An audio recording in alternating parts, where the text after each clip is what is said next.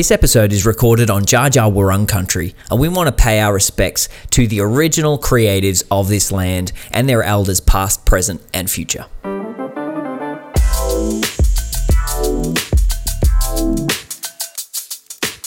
Welcome to another episode of Country Creatives. I am Caleb. And I'm Reese. And this episode is pretty cool, isn't it, Reese? It is. We are country creatives ourselves, and we're interviewing another country creative who also happens to be our number one fan. Oh, you strap in, because Andre, the one and only Country Creative's first fan, is here telling his story. It's Country Creatives. He is such a country dude.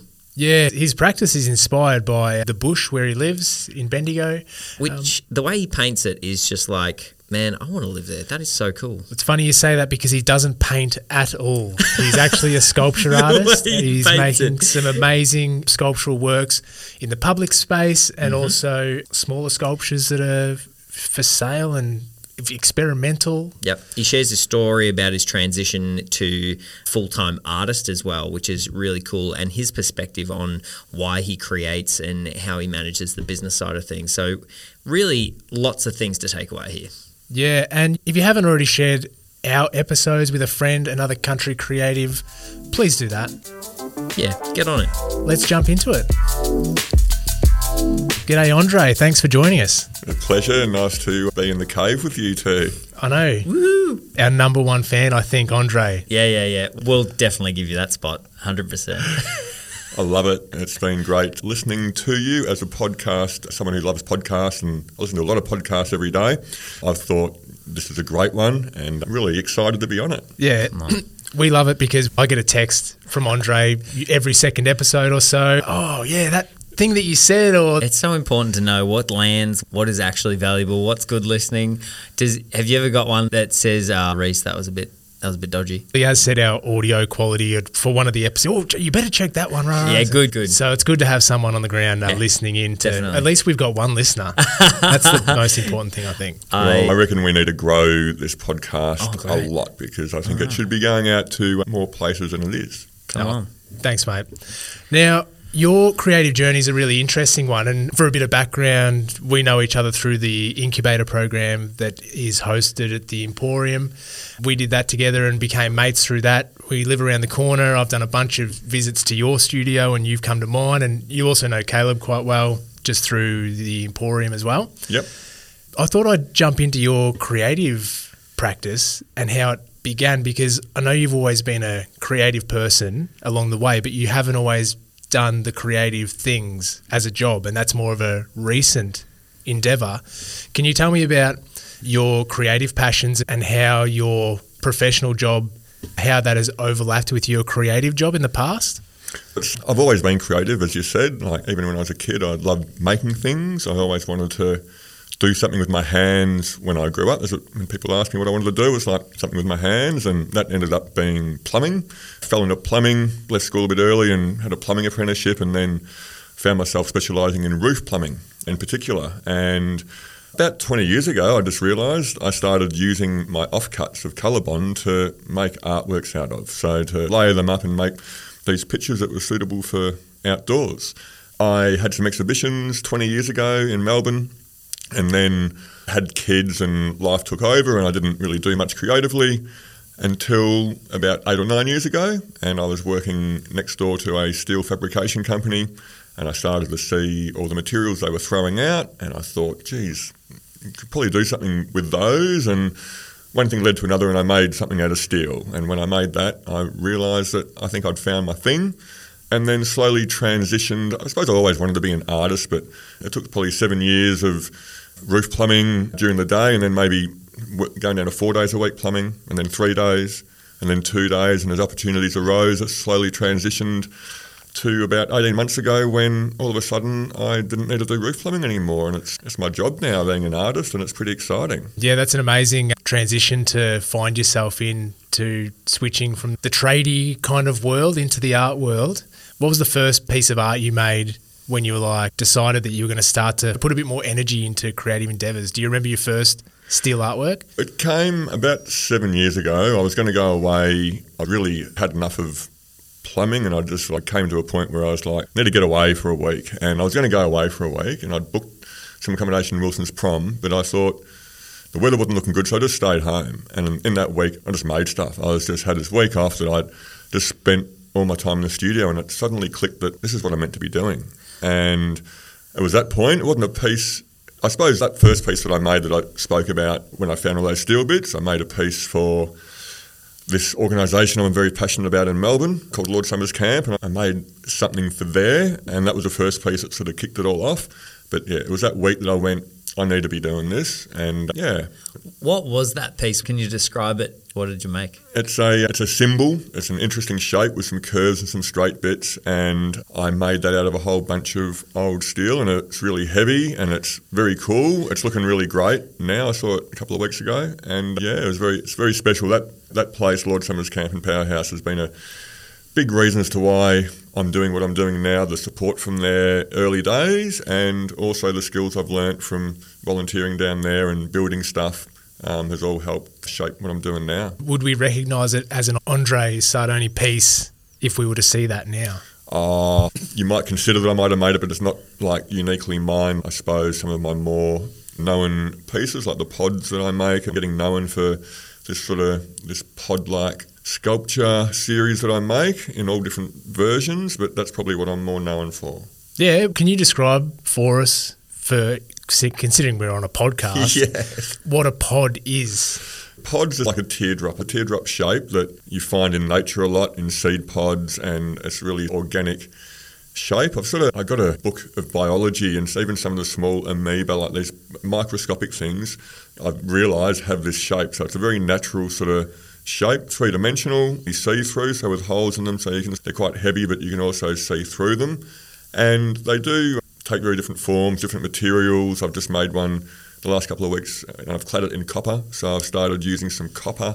Most of my sculpture is made of metal and mostly recycled. I'm pretty passionate about using recycled materials. I suppose I've always liked fixing things rather than throwing something out. I'm very good at, I can fix that handle, or and reusing stuff. A lot of my earlier work was made up of components that I found, rather than now I'm getting a lot of raw metal and manipulating that raw metal, which is still waste, but with machinery and different methods to create my artwork out of.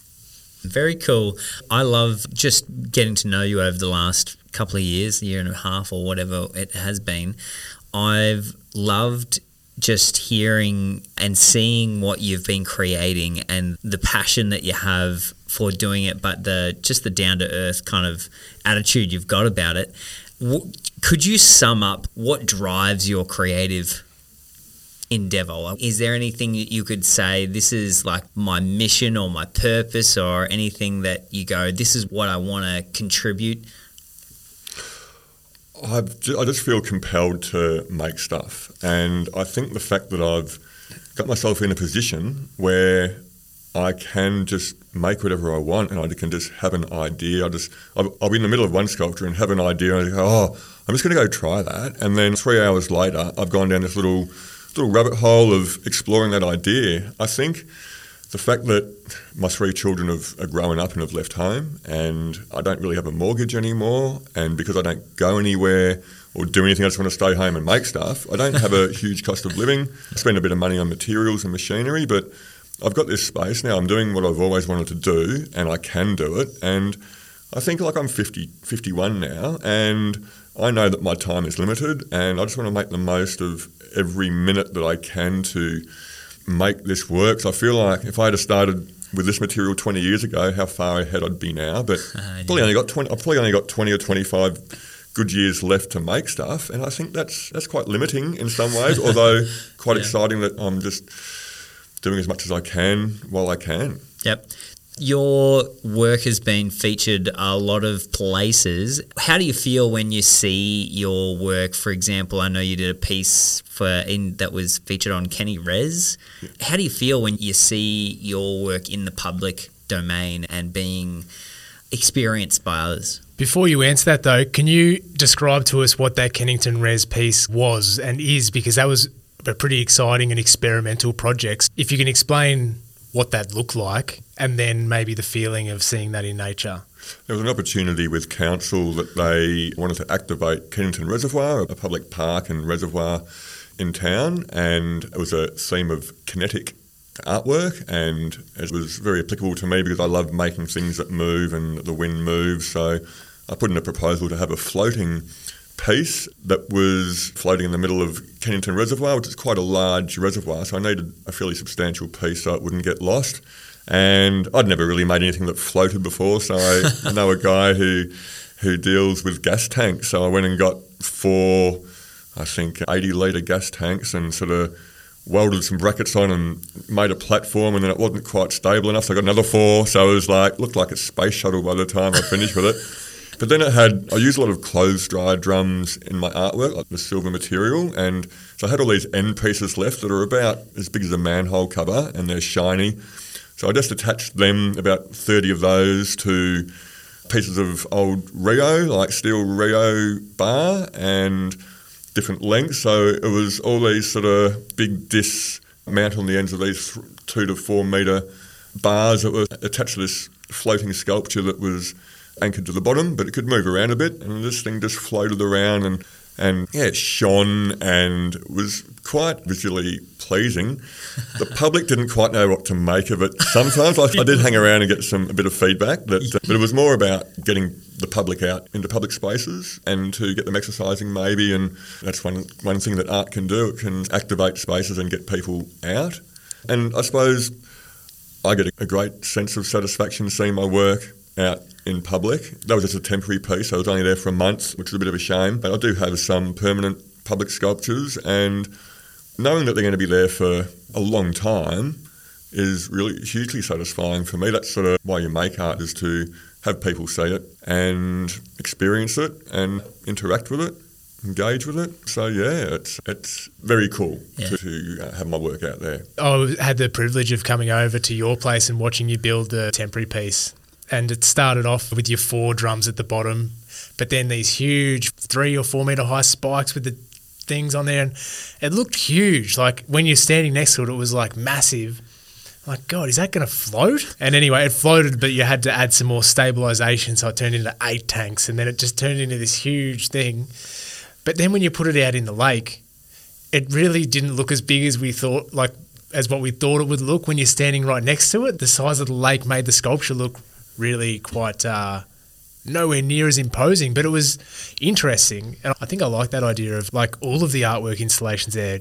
Did anyone know what to make of any of them? They were all quite experimental and interesting and unique, but what was the feedback specifically on yours? Well, a lot of people appreciated it, but then you do get the element in society who said, am I paying for that? Am I tax dollars paying for that? I said, yes, but you're supporting local artists. And I suppose when I spoke to them about what it did for, there's not a lot of opportunities locally for artists, and I think I talked a couple of them around that changed their perspective on it. But look, I keep getting feedback even now, almost a year on. People go, "Oh, that was great, that piece." It certainly caught people's eye and left good memories. Yeah, that's cool. And you started talking about your pieces that are there for a longer amount of time. I know you've won some permanent commissions. Can you tell us about the Shimmering Tree and how that came about and what that is? There was an exhibition down in Sale in Gippsland. It was the first year of the Victoria Sculpture Prize, and it's a long way to go to Sale. So I thought, if I'm going to go down there, I want to make something that may compete for the prize. A few months before that, my mum suddenly died, and it was a real shock to us. And so I thought about making something with her in mind, and I suppose I'd been making these sort of shimmering things with lots of little reflective discs that just hang and shimmer in the wind, and I must be like a part bird or part budgie. I just like these things that are reflective and shimmer. I don't know, some sort of fascination I have with things, like letting things move if they can move. So I made this beautiful 5 metre tall tree, and it had 1,200 of these small stainless steel discs, which you actually came around and helped me. Did too. I helped you grind some of those back. Helped me shape them. And they were all hanging in clusters. And so I hadn't seen the tree go together until I got there and assembled it and put it together. And it was amazing. And it actually won the prize, which was just sensational. Quite a turning point in my career. So that's been acquired by the Wellington Shire Council, and it's permanently located in their botanical gardens in Sale, in the sensory gardens, because what I knew that it was going to visually shimmer, but I didn't realise the sound it was going to make when the wind blew through it, and it was this beautiful tinkling sound. So these things were hanging in clusters of about 12, and as the wind blew through it, this really calming sound came. So that was an added bonus, and it sits beautifully in the sensory garden there. I think the other discoveries that were made about that piece were like, when it rains, it makes a different noise again. Or when there's a hurricane, it makes a different noise. Let's hope it. Yeah. It's still standing, so that's good. And my mum's name was Penny, and I called it the Shimmering Penny Tree because they were penny-shaped discs. And so it was really, it's a lovely memorial for her. So that's, in some ways, it's my little tribute to my mum, which will be there forever, which is awesome. That's pretty beautiful. Wow. So if you're a... What do you call someone who's from Sale? Sailor? Somehow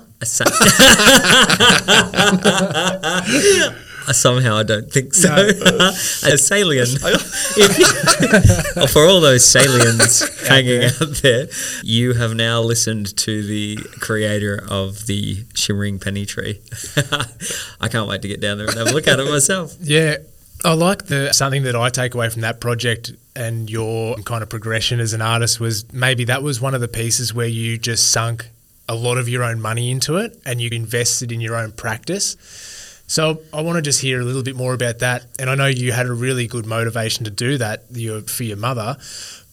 Has that sort of given you more confidence to do that in other pieces and follow your own creative visions a bit more?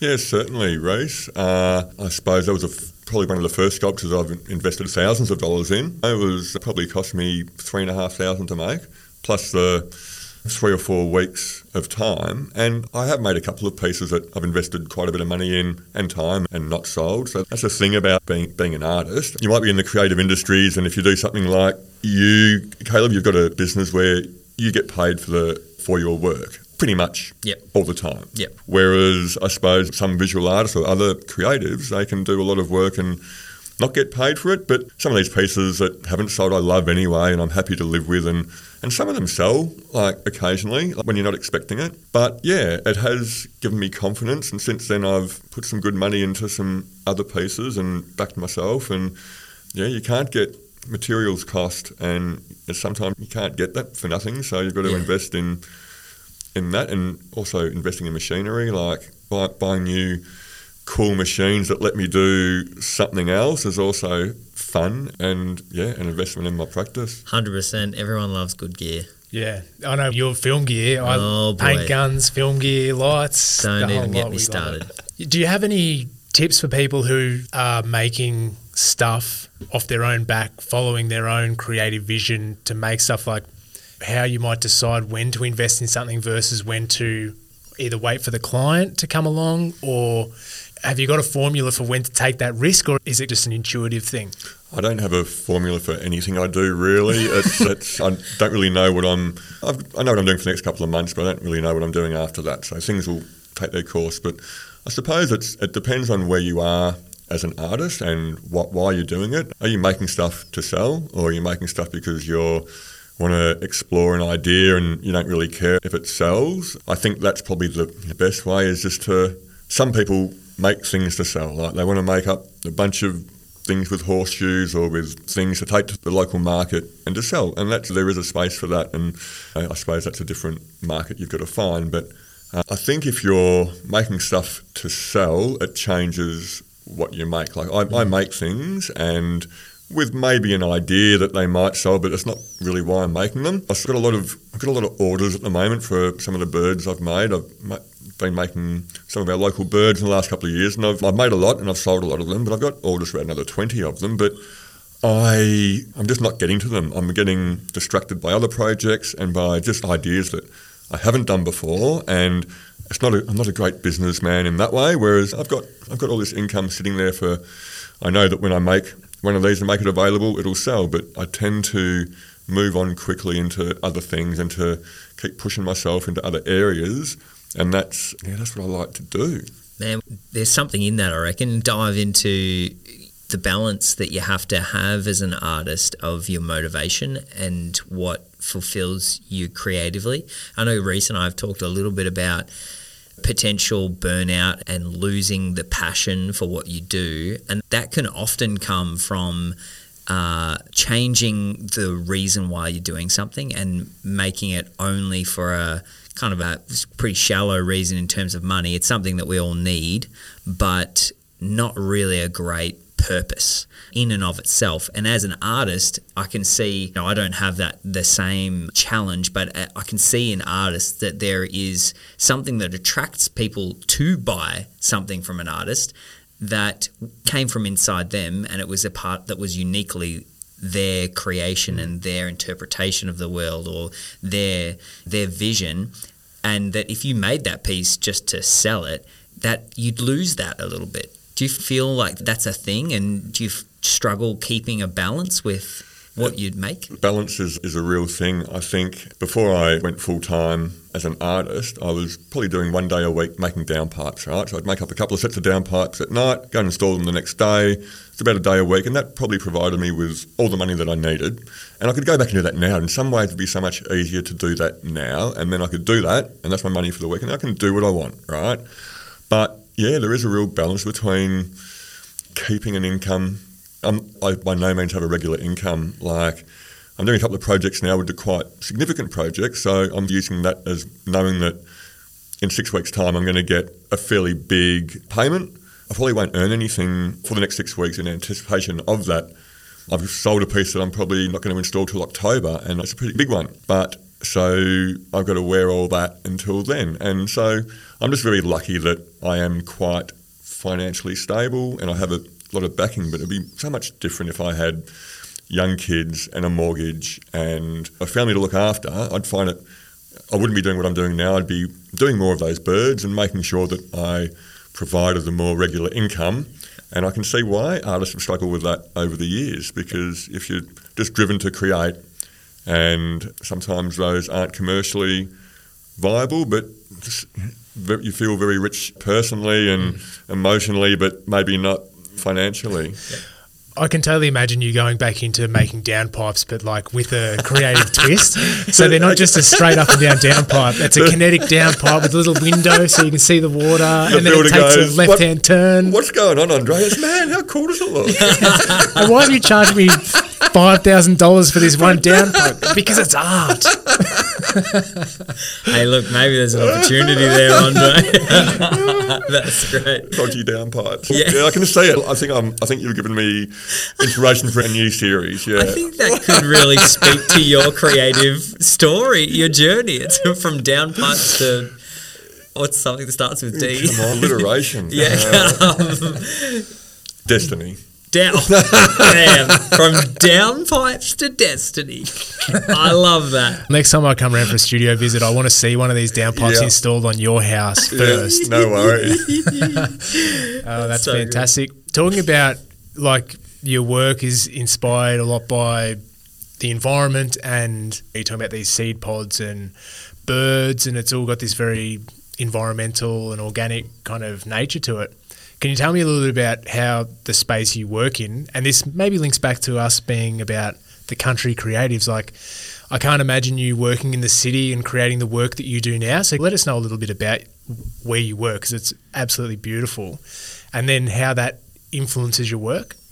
So I live about 10 minutes from the centre of Bendigo here, but you'd never know it when you're out there. We're in this street that's surrounded by a national park, so in front of us and behind us is a national park, and we're just in the middle of the Australian bush in this box ironbark forest, which is just a beautiful environment. We've got lots of insects, snakes, we've got lots of birds and kangaroos and reptiles, and I've always loved nature, and now that I'm surrounded by it, like I've been there 15 years now, I just get a lot of satisfaction out of being there. I go for a walk every morning, do a 5K walk through the bush in the morning, listen to podcasts. That's all right. So I listen to you guys most times. Nice. But yeah, I'm just fascinated by the natural world and love watching all the creatures and being surrounded by them and get inspired by them. Recently I made a little series about insects. I make these kinetic trees that are based on some of the grasses and some of the trees we have. So I suppose you are influenced by your environment, and because I live and work surrounded by bush, I think you're right. I can't imagine what I'd make if I was in a city. It'd probably be something more sort of architectural, I suppose, because I love architecture. But you're right, yeah, just inspired by everything that surrounds me. Sometimes we have like little bats flying around our living room, like these little micro bats, so we're certainly in amongst it. Yeah, it's really just sunken into the bushscape. It's amazing. And every time I go to for a studio visit at your place, it's, oh, quick, come down, there's the possums have just had babies and let's go and have a look at them. Or sugar gliders? Sugar gliders, yeah, made some nesting boxes. We've got a couple of tawny frog mouse that live in a tree just outside my studio, and that's one of my things in the morning. Go out, see if they're around, try and find them. This little game, spot the tawnies, and we give them names. It's Tim and Tam, and then they've had babies over the years. And we just become really, I find it so wonderful that this amazing creature just likes hanging out with me. I love that. Yeah. It's super cool. It's really like a couple of metres away from the back door of your studio. It's pretty amazing. And the other thing I really like about being out there is your obsession with moving sculptures and pieces. There's these wind chimes where you put a little bit of bird feed in one end, and as the parrot lands, it moves and it dings a bell, and they love it. They sort of play on it, yeah? But yeah. You hear this ding, and then your ears peek up, and you goes, look, there's a so-and-so bird that's like, it's amazing cool. Attract them in closer, and they interact with your sculptures too. Yeah, and that sort of led to me making, I think, parts of my sculpture with maybe a bird perch on it. So when a bird lands on it, as they do when they're sort of fossicking around, they'll just land on it and just make it move. That's like cool. Some rods with a little shiny thing on the top that birds will land on and interact with. And a lot of my sculptures do. The birds will maybe come and fly inside them or use them as a little bit of shelter as they go about their day. My partner Bridget is an amazing photographer, and she started taking photos of the local birds. She's getting really good. She's also done she's taken a lot of photos of birds on my sculptures. Cool. We had an exhibition a year and a half ago, and it was just fantastic that her photos could be of the birds, but of my sculpture, and it's a really interesting collaboration. Love that. But yeah, she's amazing. She's been a big inspiration to me when making my series of birds. Came from seeing her photos of these little birds that are so beautiful, but you don't see a lot of their character with a naked eye, like in real life, until someone captures them in a pose that's just really cool or really cute or really silly. They do some really funny behaviours. And so, yeah, it's been a big inspiration for me. Yeah, it's really great to see the way that your sculptures interact in the environment and the way that birds land on them. Or I've even seen lizards, I think, pictures of lizards on your sculptures. And it feels like that's really fitting for your work and what you do. So you did mention like my love of things that move, and a lot of my earlier work was quite interactive. So you'd wind a handle and something would turn and make a noise like a little chime, or you'd turn something and make a wave motion. So I'm still very interested in that sort of concept. It takes a lot more time to make things move, but then I sort of moved into these more kinetic sculptures. I started playing around with how do I let these things move, and I've used springs, like a shiny thing attached to a spring in the wind, and that moves in a certain way, and that sort of evolved into the things like the Shimmering Penny Tree, where it's very simple, like a disc is just hanging. And I think that's where I'm at the moment. Is I think there's a real lot of opportunities for me in public art, I think, for that sort of thing. So, yeah. That was one of the things I was going to ask next. As someone, a full-time artist and a sculptor, where do you see the opportunities for not only yourself but other artists and sculptors? Where do you see opportunities in the future? I think there's been quite a resurgence in sculpture. I'm not sure if that's because of social media, because sculpture is quite visually pleasing and it's not like a two-dimensional print or a painting that hangs on a wall. There's more and more sculpture is getting itself in the public realm, but it's also getting very competitive, and there's lots of very experienced sculptors and even companies who are applying for public art opportunities. For me to try and break my way in there, it can be difficult and competitive, and last year I spent quite a lot of time applying for these opportunities, and Reece and I even went in on one, and we're thinking about maybe doing something together with Reece maybe overseeing the project and me being the sort of artistic director, but they're very competitive and they take a lot of time and energy to apply for. I'm also quite limited as to what I can make at my place, so I'm still finding my place, and I'm really excited about what's happening. I'm doing all sorts of different projects at the moment. Some are big, some are really small, and yeah, I'm excited to see where it goes. I don't know where it's all going, but you know, ideally I'd love to be making big bits of public art and maybe outsourcing a lot of the fabrication. So just a lot of the top artists don't make their own sculpture. They have the name and the experience, and they make a little maquette and they give it to a fabrication company, and they make the sculpture and don't get really any credit for it. It's all, and that's, I think, a lot of our top sculptors don't really make it. It's their artwork. They design it, and they have all the contacts and the experience and the, It is a team effort at that scale, because, and in the public realm, you've got engineering. It can't fall on someone. You can't get your head stuck in a section of it. Like, it has to go through some pretty strict protocols. Yeah, and that also shapes what is and what isn't possible. Sometimes you have to really modify what you want to do to make it comply with safety regulations. Yeah, I never would have thought about that element of it. Yeah, it's quite detailed. I think you might be a bit ahead of the curve on your interest in making things move and interacting with art, because I know people who consume art, it used to be about stand back, look at the thing, and just visually enjoy it.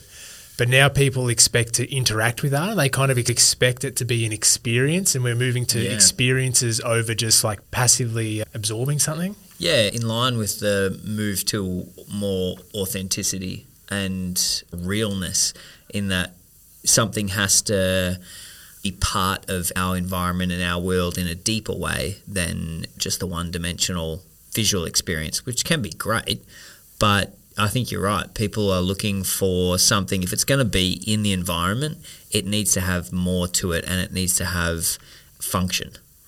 It's interesting, because I think what might lend itself to that more is like temporary installations, which don't have to be so robust materially. And like, it was interesting because Bendigo have just put out a public art survey, and I noticed in there that quite a few of the examples that they listed as public art have been temporary installations, like the Marilyn Monroe statue, the House of Mirrors, which was here for like a month, which is an experience. Like, you pay money to go in there and experience this thing that's there for a month. Now, I suppose I wouldn't have considered that House of Mirrors as being public art. It's more an experience, but maybe it is public art. Yeah. The lines are getting more blurry.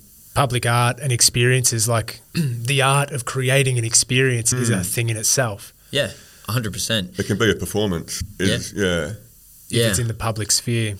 I think it's good that they're consulting different layers of the community, and hopefully we get a bit more say in there. And it's interesting, you don't really have any permanent sculptures in Bendigo. They're all scattered around Victoria for the most part. You probably have more work shown out of Bendigo than in Bendigo, is that right? Yeah, I've got a couple of smaller pieces at like a kindergarten and a school. That's right. But nothing, like, there's not many opportunities for public art in Bendigo. I think that's what this public art policy is working on. So looking forward to that. It's interesting. I think somewhere like Ballarat, for example, their gallery's business model is promote our local artists and use that to draw tourism through our supporting our own local scene. I've been to a couple of exhibitions at Ballarat, and they have a really top-end show, but then also have a couple of rooms for their local artists there, so that when people come and have a look, then they get exposed to the locals, which that's something, like with the redevelopment of the Bendigo Art Gallery, I'm hoping to see if they'll consider having a small space for locals in that redevelopment, that they can show a local artist once a month and give them that opportunity to show in a world-class gallery. So we'll watch this space. We'll see how we go. Yeah, we will. I think Bendigo Art Gallery are fantastic at what they do. They put on an amazing array of internationally successful shows.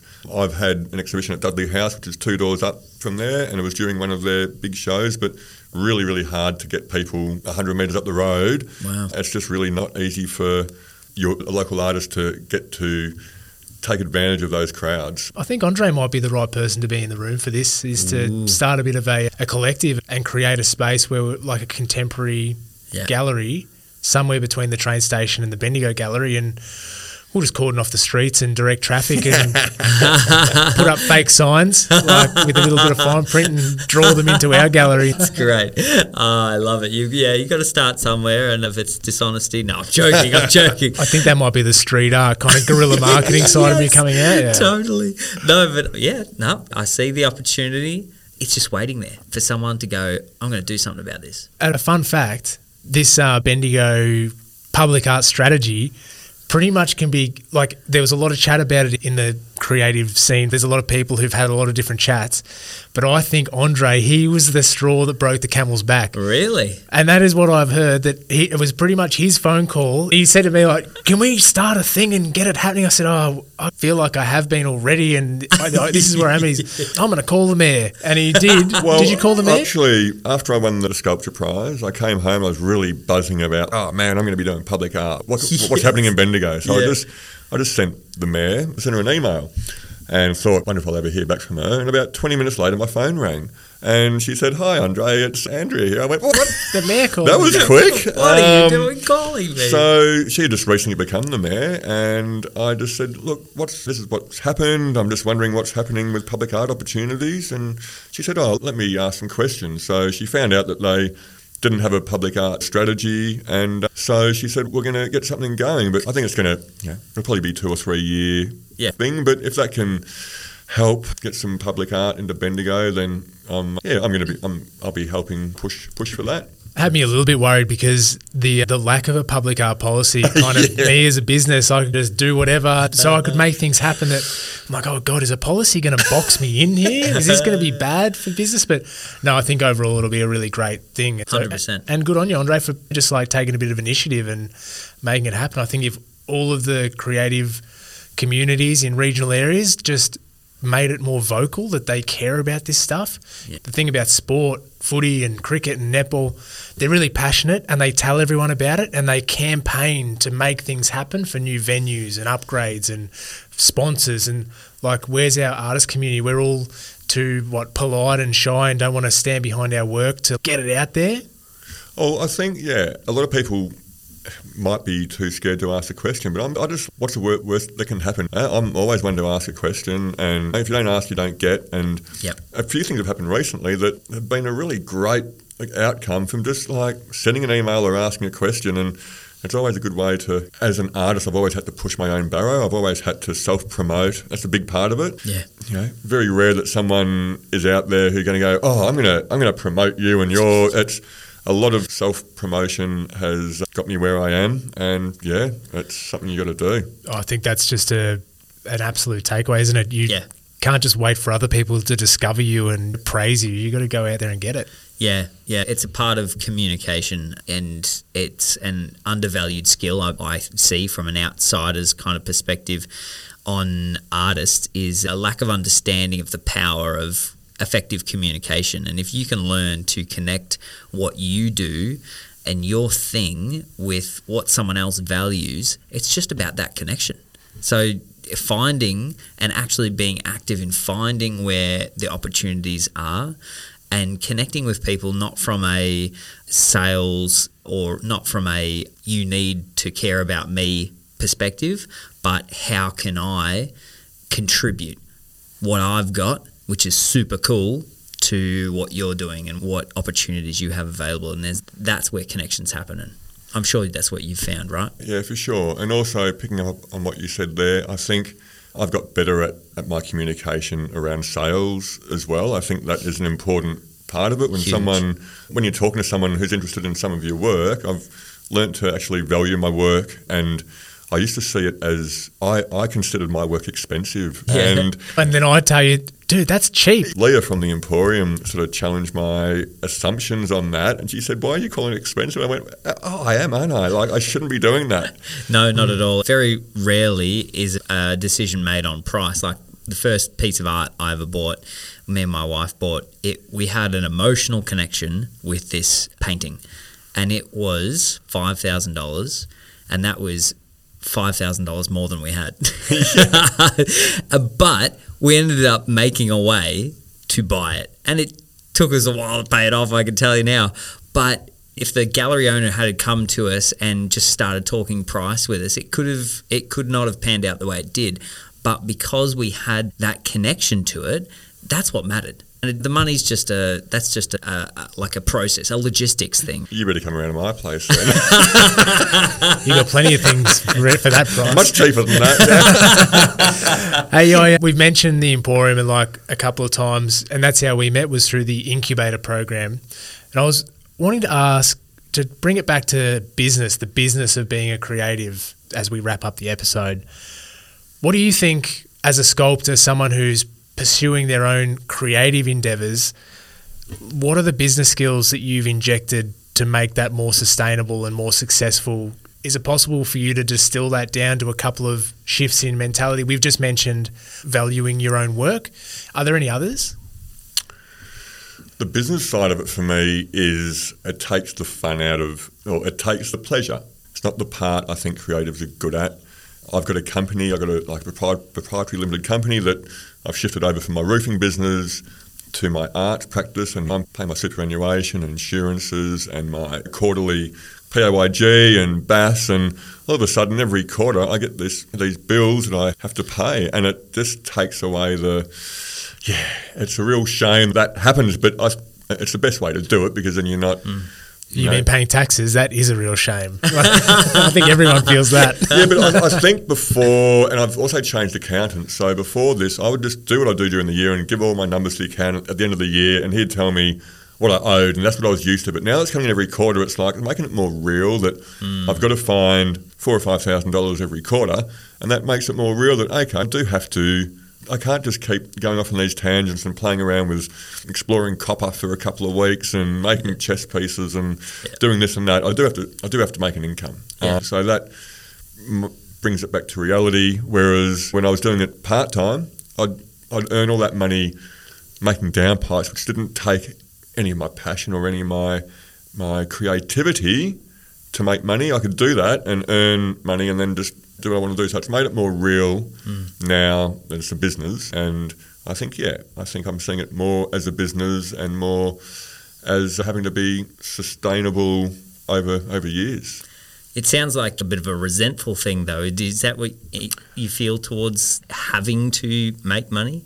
I think maybe if things keep going well, I won't worry about it so much. But I have this balance in my account, the bank balance that I like to stick to, and it's quite a bit of money in there. So it's not like I'm down on my last cent. But I have this thing that I don't want it to go below this thing, and when it starts to go below there, I go, I have to get it above there. Yeah. You know what I mean? That's just like a personal, and it's probably it's something I shouldn't worry about. And maybe if in the next 12 months it still hovers around there or goes up, then I'll become comfortable and just realise that it's all going to be okay. But I don't know where my next dollar is coming from and my next sale half the time. Look, I don't proactively go out there and try and sell stuff. If you see my socials, I just show what I do. I don't actually try and sell stuff, which I think the sales have taken care of themselves over the years, and that's commission work sort of does that. But it's still, I think I've got a fair way to go learning how to become comfortable with the financial side and letting it go down 10 grand and then knowing that it might go up again, but who knows? Yeah, that's a tricky one to balance out. Have you thought about utilising other people who are maybe more into sales or setting up websites or doing those things that you resent as a way to, or you just look at that as another expense rather than an opportunity to elevate your product? I'm thinking about making a little online store. That's what I did during the pandemic and it worked really well. And then I can just put up pieces onto my store and just direct people to that. So I think that's the answer to that, because I don't have 5 of these things to sell. And I made this little series of insects over a couple of weeks and so many people wanted to buy them, but I didn't really want to sell them. They were like, oh, no, I just want to keep them together as this little collection. And then, so I've got 10 little insects there that I know will sell one day when I want to sell them. So I think I'll be having an open studio at the end of October, Bendigo Open Studios, so I think I might use that as a bit of a chance to have some work for sale. But I think before that, I think I'm going to make a little online store just so when I get inquiries, and because people want to buy my work, but I just don't provide that many opportunities for people to buy them. I don't have my work in galleries. At the moment, galleries take 40%, and I just think at the moment I'm happy to earn what I earn and maybe look towards having an open studio in October, and that might be a good time. Yeah, I love it. You're probably unintentionally creating a bit of a exclusivity and more of a draw card to your work. As you talk, I'm like, man, I can't get it. I want it. Maybe. Yeah. Supply and demand. How do I get it? He doesn't even have a shop. You've got to be the first person to post, is this for sale, on an Instagram post to to get the work. I love that. It's super cool, but I love hearing different perspectives, especially when it comes to business side of things, because it's not all about making money.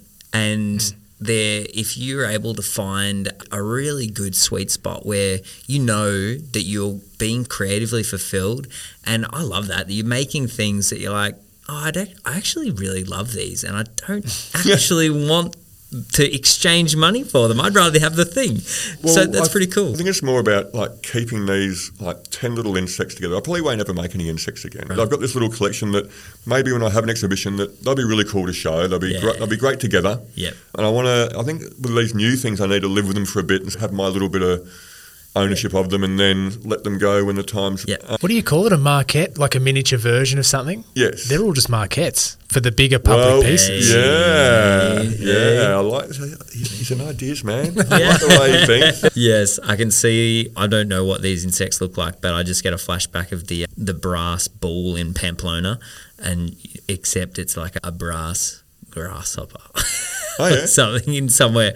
I'd love to see massive versions. Yeah, me too. Yeah. That'd be fun. You can see a lot of my work on my Instagram if you would like to check that out. Of course, Andre, that would have been our next question. You've mentioned a couple of things. I would be surprised if you don't have an influx of people at this open studio, because I'm super keen. But where else? Give us some details of where people can find you and your work, online or in person. So I suppose Instagram's been very good for me. I've got a good following there, and I'm fairly regular on putting up my newest work. So it's just Andre Sardone Art.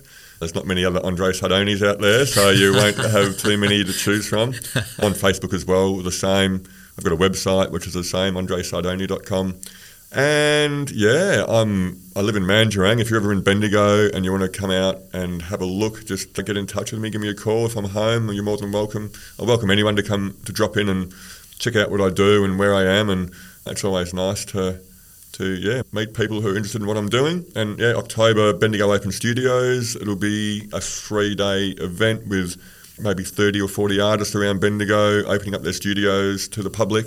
This will be the third year. I was on the committee for the first couple of years, so I helped initiate that, but I've taken a back seat this year. And it's been a great thing to expose our local artists to the public. Very exciting. Andre, thank you so much for jumping on Country Creatives. I feel that it is an honour for us to hear your story and record it and talk about the way you see your creative practice. I really appreciate it. Thank you. And can I just say to all the listeners out there, you need to tell people about this podcast and get them to listen to it. I've been telling these two guys that they need to do this promotional thing at the end of the podcast, because I think it is called Country Creatives, but I think this is really great for any sort of creatives anywhere, city creatives. But let's get this podcast out to the wider audience. Love it. Yeah, he's given me everywhere. You got to tell people to follow. Give us a 5-star rating. You're not selling it enough. Right? Thank you, Andre, for the shout out. Thanks for being our number one supporter, Andre. We really love it. Yeah, great. Look, I do listen to a lot of podcasts, and it's a great podcast. You guys are really good, and I hope it reaches all the creatives around the world, because it's got the potential to. Shout out to our growing American listenership. Yeah, I'm amazed. But what you said, Andre, reminded me of our friends in the Yankee land. We actually have an Instagram page now. We do. Country_creatives. Yeah, this is the episode that never ends. We keep thinking of things to say at the end. It's Andre's fault. He told us to promote ourselves. But I want to hear if there's people overseas. I want to know where they're from. Okay, so our Instagram page, please jump on there and tell us where you're listening from. Where you're listening from. That'd be great. Thanks again, Andre. We'll chat to you soon. Good on you.